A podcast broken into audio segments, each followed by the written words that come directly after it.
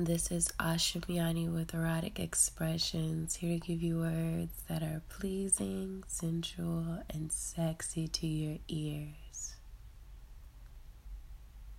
It's late at night, and my plane touched down, but you are asleep. Yet you left the key at the front desk for me. How sweet. I take my bags and head upstairs to your room. You're sound asleep, so I take a shower after my long flight.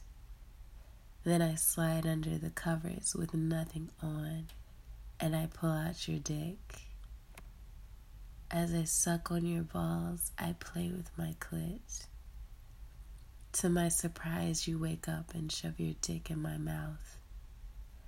And at this point, my pussy is extremely wet, and I want you to fuck me now. So you turn me over and slide your dick in with ease. But my pussy is tight, so it takes a few times before you're really inside of me.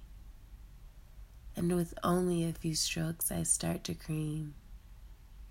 The mess is overwhelming, but you continue to fuck me as my moans turn into screams.